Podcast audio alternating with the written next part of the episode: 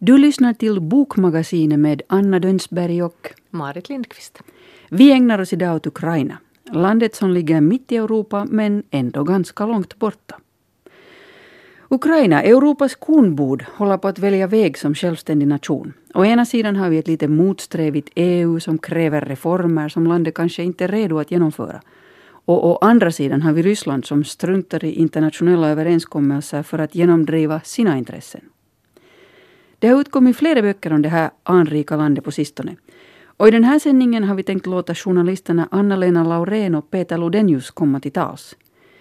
I boken Ukraina, gränslandet för de ett slags dialog kring vad de har sett och hört och läst om just Ukraina. Och vi tänkte att vi kunde börja med att reda ut varför man i Ryssland är så intresserade av just Ukraina. Och enligt Anna-Lena Laurén så får vi gå tillbaka många hundra år i historien för att hitta svar på den frågan. Det är nog framförallt en känslomässig fråga. Därför att Ukraina historiskt har sett som ett slags utlöpare till Ryssland. Och vi har den väldigt gamla historien med Kiev Rus, det vill säga det rusiska folket som blev ryssarna då har, så att säga, hade sitt första rike och sin första viktiga konung i Kiev. Och sen bredde man ut sig, det var från 800-talet ungefär. Och sen liksom skapade man nya olika furstendömen i, i Novgorod, i Sostal, i Vladimir, Moskva kom först senare. Och så småningom kommer man liksom att hamna under olika, olika inflytande. Det finns en brittisk författare, Anna Reid, som har sagt att i Ukraina, speciellt i västra Ukraina, så åt man liksom vitt vetebröd medan man i det här, på den ryska delen åt man mörkt rågbröd. Alltså det var liksom helt andra olika kultursfärer som kom att påverka dem och språket utvecklades i olika riktningar helt och hållet. Men, men poängen är att Ryssland ser Kiev som liksom så att säga den ryska ursprungsvaggan och en, en kulturvagga för en gemensam kultur. Och därför vill man inte att väst ska, ska blanda sig i det här. Och då bortser ju Kreml som har den här synen helt och hållet ifrån att Ukraina har en helt annan syn. Alltså, ukrainarna anser att det är Ryssland som har stulit, eller inte alla ukrainare anser det inte, men många som jag har talat med tycker att Ryssland har stulit deras historia och påstår att det liksom är de som är på något sätt de ursprungliga rusarna, men det är egentligen ukrainarna. Och det här kan man ju slåss om hur mycket man vill, men, men poängen är att Ryssland ser Ukraina som sin egen kulturs vagga. Det är en orsaken. Och den andra orsaken är att, att vi har ett sovjetarv av att man liksom vill bevaka sina intressen till vilket pris som helst. En stormaktssyn av att det här är vår bakgård. Här ska ingen komma och ta vår bakgård ifrån oss. Det är en sak som jag ofta har bråkat med Ryssland att kan inte ukrainarna själva få bestämma hur de vill ha det? Och då får man ungefär svara att, att det vet du väl att så fungerar det inte här i världen, utan det är ju de stora som ska bestämma. Ungefär.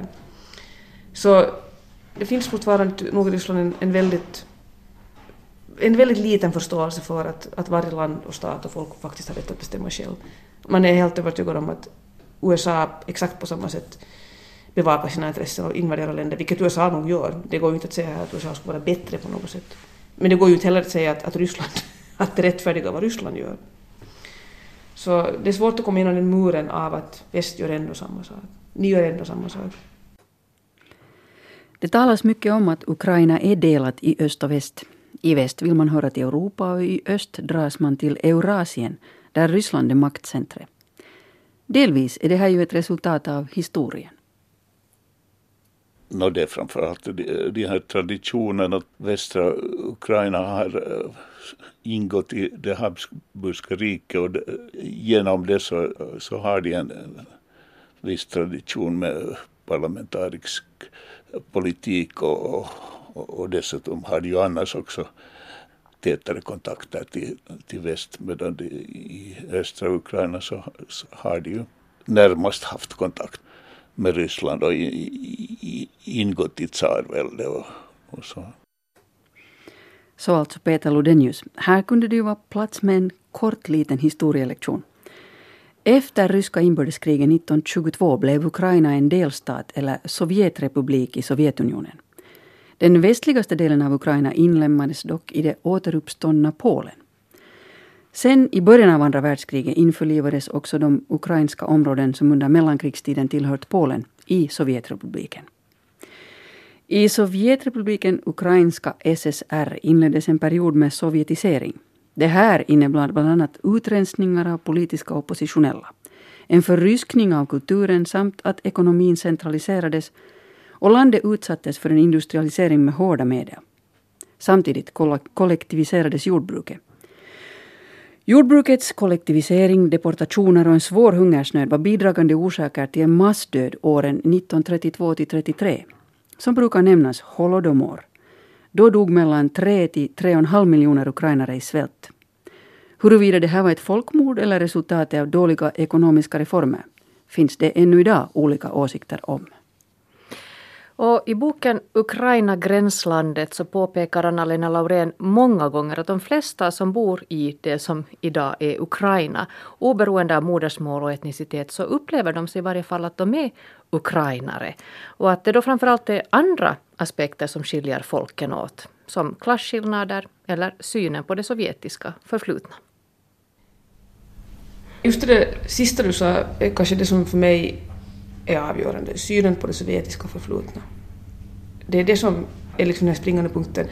Alltså de, i östra Ukraina har man liksom en mer så här, så utgångspunkten är, är mer positiv när det gäller Sovjet.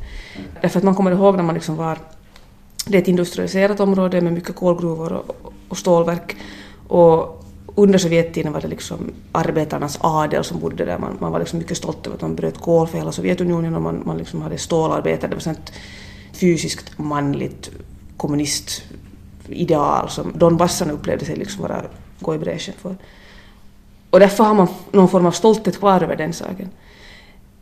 Medan i västra Ukraina, som ju annekterades av Sovjet först efter andra världskriget, för innan dess var det en del av Polen och Österrike och Ungern och alla möjliga andra västliga imperier, så där var Sovjetunionen uttryckligen en ockupationsmakt som kom, som tog människors jordbruk och tvångskollektiviserade gårdar, tog människors hästar eh, och skickade hela intelligentian till Sibirien. Deporterade intelligentian och skickade in en massa ryskspråkiga som liksom förryska stället. Där är synen en helt annan. Och, och, det innebär ju att de många ryskspråkiga som finns i östra Ukraina behöver inte nödvändigtvis tycka att allt som Ryssland gör är bra. Och de ser sig som ukrainare, men de känner sig närmare den ryskspråkiga kultursfären med allt vad det innebär av tv-serier, musik, litteratur och sånt här. Medan i västra Ukraina så är man liksom inte, man uppfattar sig inte alls som en del av det. Och det tycker jag skiljer människorna åt mer än liksom själva modersmålet. Och det här med klass är också viktigt, det vill säga i det ryskspråkiga östra Ukraina är de flesta unga utbildade människor i praktiken tvåspråkiga. De har läst ukrainska i skolan och de liksom skriver på universitetet skriver de sina tentsvar oftast på ukrainska. För dem är det lätt Alltså de rör sig enkelt över språkgränserna. Och de uppfattar sig som en del i det ukrainska statsbygget. Men personer som då är kanske lite äldre eller har sämre utbildning och jobbar som kanske taxichaufförer eller som uh, fabriksarbetare eller gruvarbetare eller personer som är liksom lägre statliga tjänstemän, alltså låt oss säga förskollärare och sånt som aldrig har använt ukrainskan. De känner sig inte som en del av det här ukrainskspråkiga statsbyggarprojektet. De känner sig uteslutna. Och det tycker jag är så sorgligt att man aldrig har tänkt på den aspekten tycker jag, i, alltså de som kämpade på Majdan och som vann på Majdan och sen, och sen då ville bygga ett nytt demokratiskt Ukraina, var ju mycket inne på det här att, att det, det är det ukrainska språket som ska gälla. Jag vill understryka att det har överdrivits väldigt mycket, alltså det här det vill inte liksom utrota det ryska språket, det handlar inte alls om det, vilket Ryssland påstår, det är inte sant. Men de har helt enkelt varit ganska ointresserade av det här gänget i östra Ukraina som vi ser som utbildade och personer som ändå är på Sovjetmänniskor som tror på all propaganda som inte går att diskutera med. Och problemet är att har man en sån utgångspunkt så ska man själv bli förvånad ifall det gänget säger tack och hej att behåller Majdan. Nu är det förstås det avgörande här att Ryssland blandar sig i och att de här separatiströrelsen i östra Ukraina visste att de skulle få hjälp av Ryssland och det gjorde det mycket starkare än de annars skulle ha varit. Och det har ju lite, tycker jag egentligen, gjort att den här aspekten av den inre konflikten i Ukraina kommer i skymundan därför att Ryssland så skrupelfritt och så tydligt utnyttjar den. Men det är ett problem som Ukraina aldrig själv riktigt har kommit till tals med och som man aldrig själv riktigt har velat ta i och det måste man göra i något skede. I den orangea revolutionen år 2004 samlades man runt presidentkandidaten Viktor Jusjtjenko i hopp om att han skulle föra Ukraina närmare Europa. Motkandidaten Viktor Janukovic åtnjöt de avgående politiska ledarnas stöd. Men det stödet innebar dock ett så omfattande och illa dolt valfusk att det väckte allmän indignation och en stark och envis proteströrelse som till slut efter utländsk medling ledde till omval där Jusjtjenko segrade. Men hans presidentperiod blev ändå en besvikelse. Han fick emot sig inte bara det starka östukrainska blocket utan också Julia Tymosjenko som hon ville framstå som ledaren för de västukrainska krafterna. Själv ägnade han sig åt att rehabilitera och hylla den krigstida västukrainska motståndsrörelsen på ett sätt som snarare stärkte än försvagade gamla motsättningar. Så när Viktor Janukovych segrade i följande val skedde det utan valfusk. Jag tror att man då, eh, vid föregående presidentval så, så tänkte man att man ändå ger Janukovic en eh, chans för att eh, han var utvald av den gamla partiledningen. Ehm, men sen visade sig han, han vara så korrupt och, och så omöjlig att, att man inte, inte mera, mera accepterade. Och, och det som ju är intressant att, att på ryskt håll har, har, man vill ju, eh, har man ju då förklarat eh, sitt eh, ingripande med att Janukovic hade avsatts i en kupp. Men det kom ganska nyligen fram en promemoria som visar att, att också den ryska ledningen redan i början av, av februari hade gett upp hoppet om honom och, och, och, och uttryckligen stod det i det, detta dokument att, att det inte blir någonting av det och att, att han kommer att eh, helt uppenbart att, att försvinna och det är ingenting värt att försvara honom. Men det, det hade man inte sagt då ännu. Alltså, det, eh, han, han var ju en, en president för, för Donetsk eh, där han eh, hade sina kompisar, både oligarker och maffialedare och, och sånt. Men resten av landet hade inte stor glädje av honom. Och det, var ju, det gick ju faktiskt så att, att de sista dagarna så lämnades han helt ensam, eller hur? Jo, jo, jo eh, på, på, på ett så, eh, så för honom pinsamt sätt att, att till och med hans hans stora kår av skyddsvakter så hade det lämnat presidentämbetet eh, åt sitt öde och så följde han efter sina män till, till Donetsk. Tror du att vi kommer att höra av Viktor Janukovic ännu i historien på något sätt? In, nej, nej. Det, jag menar, det finns inte någon som vill potta in honom i historien. Det är inte ens ryssarna. Sa Peter Lodenius. Eh, någonting som återkommer i många texter om Ukraina är den rysktalande befolkningens skräck för fascismen. Och man målar gärna upp en hotbild av ukrainska nationalister som patrullerar gatorna och skär halsen av alla rysktalande, framförallt då i de här västra delarna av Ukraina. Och jag frågar Anna-Lena Laurén om hon stött på högerextrema element under sina många reportageresor i Ukraina. till exempel besökte jag en frivillig bataljon vid namn Azov i augusti i fjol och den kallas i folkmun för den nynazistiska bataljonen och det är nu en, stor, det är nu en överdrift. Alltså den är inte liksom den består inte enbart av nynazister men jag träffade soldater som hade hakkors om halsen och jag träffade soldater som hade tatueringar på sina rakade skallar där det stod 100% racist. Så där finns de elementen, alltså det går inte att förneka att det finns. Och där intervjuade jag en svensk legosoldat som heter Mikael Skilt och som är före detta nynazist. Själv säger han att han är före detta nynazist. Men han är helt klart en högerextrem person som liksom har mycket högerextrema åsikter. Så det finns de här bataljonerna där de här sympatierna finns. Och de har ju grundat det här bataljonen för att de är också väldigt stridsmotiverade och anses vara mer pålitliga och framförallt mer lojala mot Ukraina än de här reguljära soldaterna som ofta kan vara ganska outbildade och inom den ukrainska militära ledningen har det funnits opolitiska element, alltså liksom rysslojala element som man inte riktigt har blivit av med. Därför har man grundat de här bataljonerna som då är 100% lojala. Men det innebär också att det har inte varit så bra för Ukrainas rykte den saken, de facto. Och det här, det vet jag till exempel när Aidar-bataljonen har ju gjort sig skyldig till. Alltså man har behandlat civilbefolkningen illa ofta och man har också skjutit, alltså man har skjutit helt enkelt personer som anses, i byar som man har intagit det här måste man ju genast tillägga att separatiststyrkorna har ju liksom systematiskt brutit mot mänskliga rättigheterna i de områden som separatisterna kontrollerar. Alltså där har vi liksom tortyr, mord, arkebuseringar, allt möjligt som pågår i de separatistkontrollerade områdena som, och som också gör när man rör sig där, även om jag, jag har ju aldrig sett det själv, men jag känner ju att befolkningen inte riktigt vågar säga. Alltså de är ganska rädda ofta för de lever under en nyckfull makt. Separatistledningen i Luhansk och Donetsk Alltså de saknar ett folkligt mandat oavsett vad de själva säger. Det har ju ordnats då val, men det var ju inga riktiga val. Alltså det fanns ju bara ett parti och det var väldigt uppenbart hur det var meningen att man skulle rösta. Och man har ju aldrig tillåtit några fri debatter.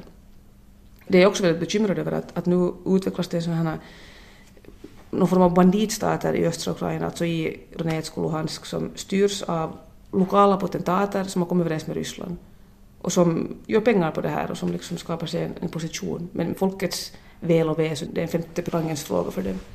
Och de svarar inte mot någon förutom till Ryssland. Det finns ingen demokratisk kontroll. Det här är verkligen inte en situation jag skulle unna människorna i Luhansk och Donetsk. Så alltså Anna-Lena Laurén om de protester som började i november 2013 på Majdan och som sedan har eskalerat. Men vad blir då konsekvenserna av den här konflikten för Ukraina? Den ryska annekteringen av Krim ser ut att bli bestående och i de östra delarna pågår en sorts frusen konflikt. Så här ser Peter Lodenius på den saken. Det har ju de konsekvenserna att så, så hemskt mycket av resurserna eh, går till att, att försvara sig. Och sen så det är klart liksom att också det här mentala läget präglas av, av den här konflikten. Men samtidigt så har jag en, en känsla av, av att det är en sån eh, situation som tvingar folk att ta ställning och, och, och fundera på framtiden. Alltså det var 2004 så, så så fick jag ett intryck, jag, alltså jag har ju när, närmast följt, följt med utvecklingen då, av rapporter i, i tidskrifter och tidningar och, och sånt. Nu har jag, har jag flera gånger varit i Ukraina under den här tiden men, men mest är det ändå på det här pappersplanet. Som, så då, fick, fick jag då som utomstående eh, ett intryck av att det, det hela nu lite hade runnit ut i sanden och, och, och det finns, att det då liksom var nu ett, en mindre grupp aktivister som sen, sen vaknade, vaknade till, till liv på nytt efter, efter den här konflikten om, om inriktning mellan EU och Eurasien. I Anna-Lena Lauréns förra bok, Frihetens pris är okänt om demokratiska revolutioner i Georgien, Ukraina och Kirgizistan, så skriver hon att Ukraina är mardrömmen för en journalist som helst vill ha en så entydig story som möjligt. För den som vill göra en studie i tillvarons komplexitet är Ukraina däremot en guldgruva. Och ett exempel på den här tillvarons komplexitet och komplexitet i vardagen så det får man när man läser om taxichauffören Sergej och hans familj. Sergej är den som brukar skjutsa runt på Anna-Lena under hennes besök i Donetsk i östra Ukraina. Och I Donetsk bor Sergej tillsammans med sin fru Tanja och deras barn trots att Sergej gång på gång försöker få hustrun och barnen att flytta till ett lugnare ställe. Alltså då när jag först lärde känna honom så hämtade han mig i Dnipropetrovsk där det är fred och då hade han tvingat sin fru och sina barn att, att bo där några veckor för att det var så oroligt i Donetsk då. Men då sa hans fru när jag träffade första gången att vi kommer tillbaka, vi åker tillbaka om en vecka till Donetsk och jag var helt att jaha, att, alltså det bombas och skjuts för fullt. Och sen ja, men jag vill hem. Det är vårt hem. Och våra barns, det är våra barns skolor, våra barns dagis. Och där, då tänkte jag mycket på det här att så är de flesta människor. Människan vill nästan alltid tillbaka till sitt eget hem. Det ska väldigt mycket till för att en människa verkligen slutgiltigt lämnar sitt hem. Man vill alltid tillbaka. Och nu har den här familjen, frun och de här två barnen som är i skolåldern, de har åkt skytteltrafik, de har kommit tillbaka till Donetsk, barnen har gått i skola där, sen något måste igen åka till Dnipropetrovsk för att det blir för farligt, sen har de ändå alltid kommit tillbaka. Och jag kommer ihåg när jag övernattade hos dem, jag, jag och fotografen Stefan Blad i höstas, i oktober, november. Och då kom hennes lilla son hem från dagiset och sa att, att idag så föll fönsterrutorna ut. Att han tyckte det var lite häftigt. Och det var en tryckvåg av ett granatanfall, så det var inte minsta häftigt. Men han, för barnen liksom var det lite intressant. Och, och så frågade hans, deras mamma att hur, hur pratar du om kriget med barnen? Och, och då svarade hon, jag försöker att inte prata om kriget alls. Jag försöker få dem att tänka på andra saker. Och det kan ju låta helt absurt att varför pratar de inte om något som är så uppenbart, men jag förstår henne, för vad det handlar om är att barnen märker ändå av att det är krig, att hon vill att de ska få någonting annat också. Att de inte hela tiden ska tänka på det, att de inte ska liksom fostras in i en sån här krigs, ett krigstillstånd. Men det hemska är ju att barnen i Donetsk, de vet vad gradraketer är och de vet liksom... De har varit vana vid de här ljuden av artillerianfall och sånt. Jag kan fortfarande inte tro att det här är sant, att det här sker i Donetsk. Fortfarande så är det här så otroligt att något sånt kan ske i ett, ett europeiskt land. Du hänvisar till författaren Arkadij Babchenko som, som är ganska pessimistisk beträffande landets framtid och tror att, att ju längre tiden lider, ju längre det här kriget får pågå, så kommer människorna också att vända sig mot varandra. Precis så är det. Jag träffade honom på ett seminarium i Moskva i höstas och, då sa han att, att om man får slut på kriget fort så finns det ännu en chans att få fred. Men om, men om det fortsätter en längre tid så börjar människor hata varandra. Och sen går det inte mer att det hatet kan man inte liksom få bort inom en nära framtid i varje fall. Och det är ju det som har skett i Ukraina nu tyvärr. Till exempel i västra Ukraina där jag också har varit, inte lika mycket som jag borde ha varit, men en del, så där dit har det ju kommit ganska mycket flyktingar från östra Ukraina. Många klarar sig bra och blir integrerade så, men, men, men det har också inneburit att kriminaliteten har blivit värre därför att det kommer ju människor också, det kommer ju alla, alla möjliga sorters människor därifrån och alla har inte många sådana som kanske där har varit småkriminella och fortsätter med samma sak i västra Ukraina. Och så finns det också en viss irritation bland västukrainare mot att de kommer och... Så det ofta blir med flyktingar, de har, de har ingenting och för att de inte har någonting så bör de också kräva saker. Och de tycker att vi har liksom gett er nu bostäder och mat och allt och ni, och ni bara kräver och kräver. Det, det är ju exakt samma sak med flyktingar till Finland också. Det blir en sån här en ojämlik situation som innebär att det blir irritation från båda sidor. Och min, en annan av mina före detta chaufförer i Donetsk, så han har nu flyttat till Kiev därför att han är pro-ukrainsk och det blev för farligt för honom att vara kvar i Donetsk. Och han har letat efter jobb ett halvt år. Han kan engelska bra och har liksom en, en utbildning men han får ingenting. Det var också svårt för honom att hitta en bostad. Alltså när hyresvärdarna fick höra att han var från Donetsk så sa de nej tack. Därför att i Kiev så finns det, ser många, alltså inte alla förstås, men många ser Donetskbor och Donbassbor som potentiella femtekolonnare, att de är ju för Ryssland och de vill ju inte tillhöra oss mera. Och det är jättesorgligt att det har blivit så otroligt sorgligt verkligen. De har en lite olika syn på Ukrainas framtid, Anna-Lena Laurén och Peter Lodenius. Ur Peters texter kan man läsa att han tänker att den här krisen kanske tvingar fram ett medborgarsamhälle snabbare än det annars skulle ha utvecklats. För Ukraina är mycket korrumperat och demokratiska reformer har många hinder.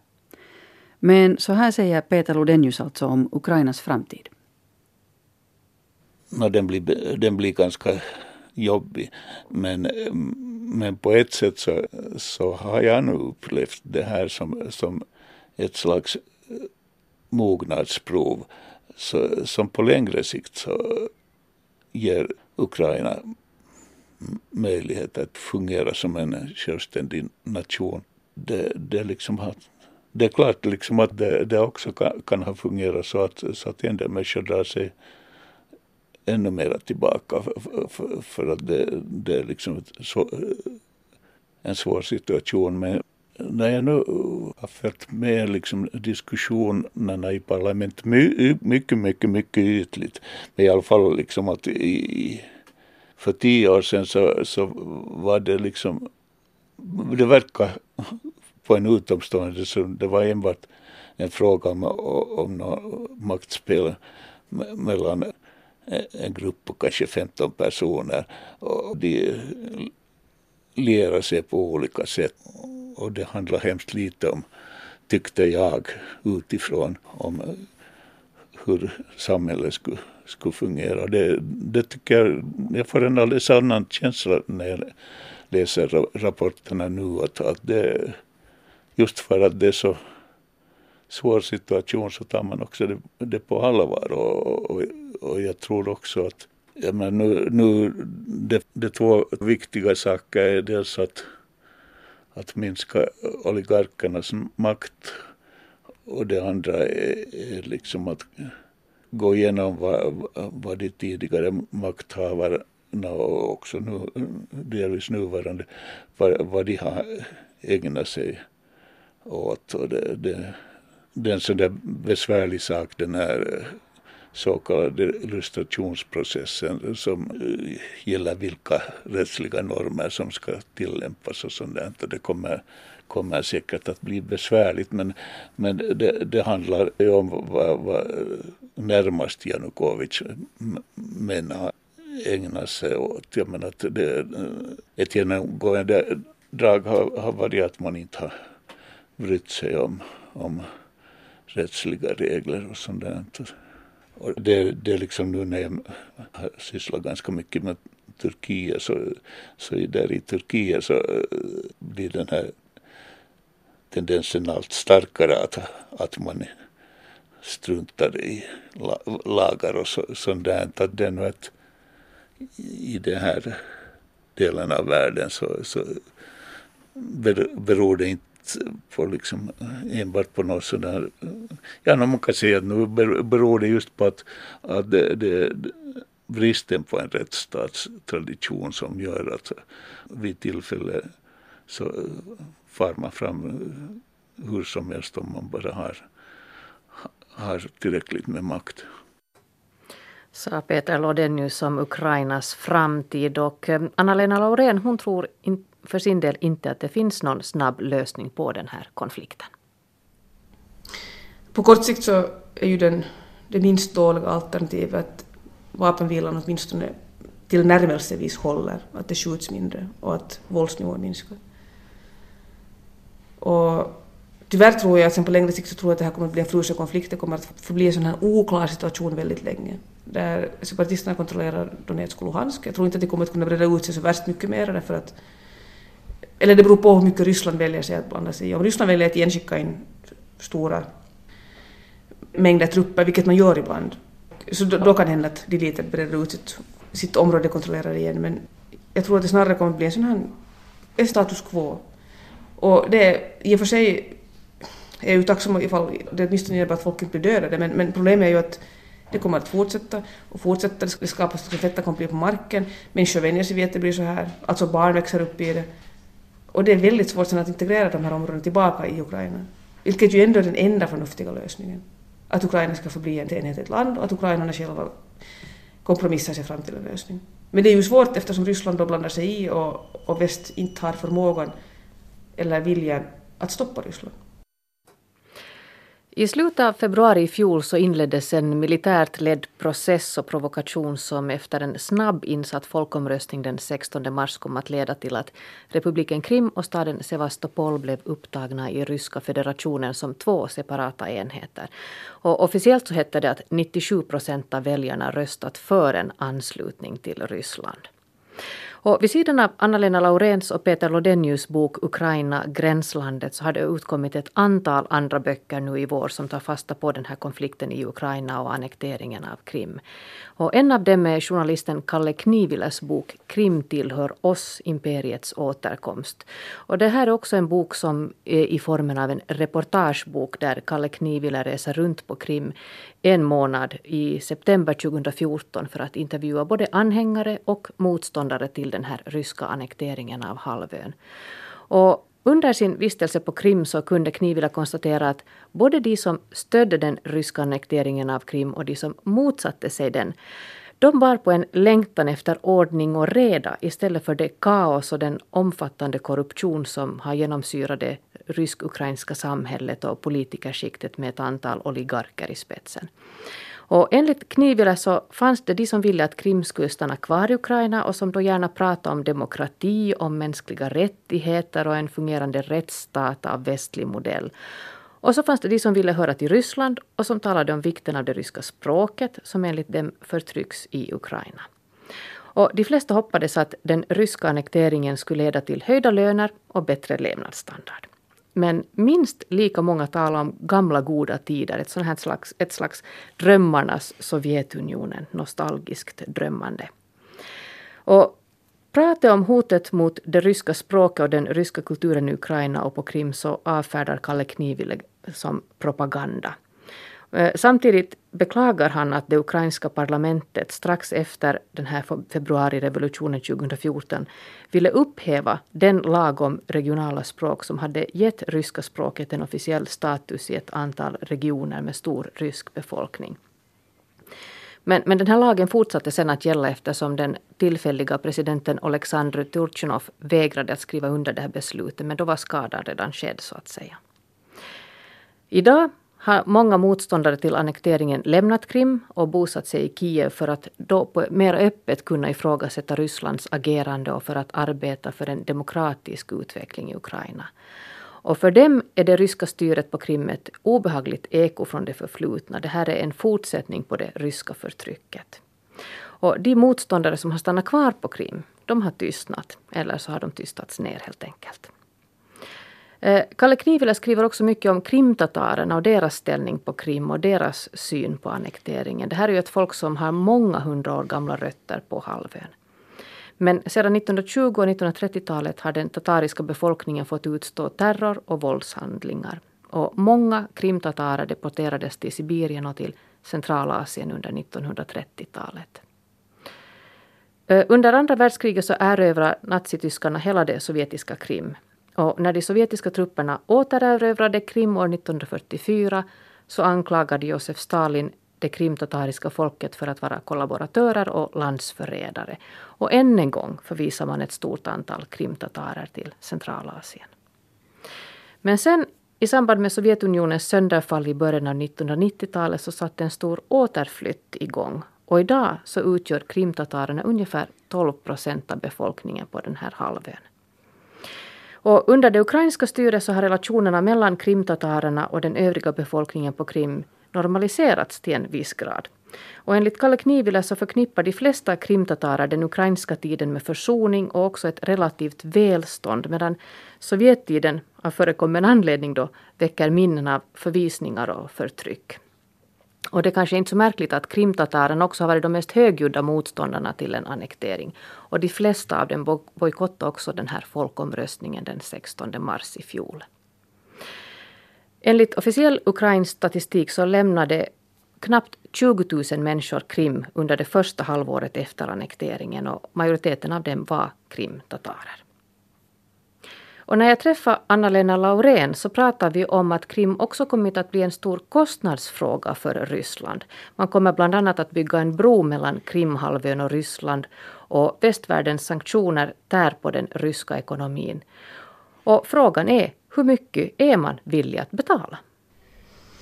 Jag var där sist i november och, och då var det väldigt olika. Alltså alla som hade egna företag eller som livnärde sig själva på något sätt var väldigt missnöjda. För de har ju varit tvungna att likvidera, som det kallas, där, sina företag och, och registrera dem på nytt. Och det är jättemycket byråkrati, mycket mer än under Ukraina. Och korruptionen i Ryssland är besvärligare på ett annat sätt än i Ukraina. För i Ukraina är korruptionen väldigt utbredd, men där, den är liksom lite snällare. Man betalar lite här, lite där, man kommer överens, det löser sig. Men i Ryssland är det inte alls snällt, utan där liksom är det... Om du liksom är en storföretagare och är på god fot med höga statliga eller kommunala tjänstemän, då kan du fixa goda dealar med dem och, så, och då tar alla varsin del och alla är nöjda. Men är du en liten företagare som inte har stort inflytande så måste du följa varenda regel och paragraf som ofta är helt omöjliga att följa för de är otroligt komplicerade. Så företagarna är verkligen inte alls klara.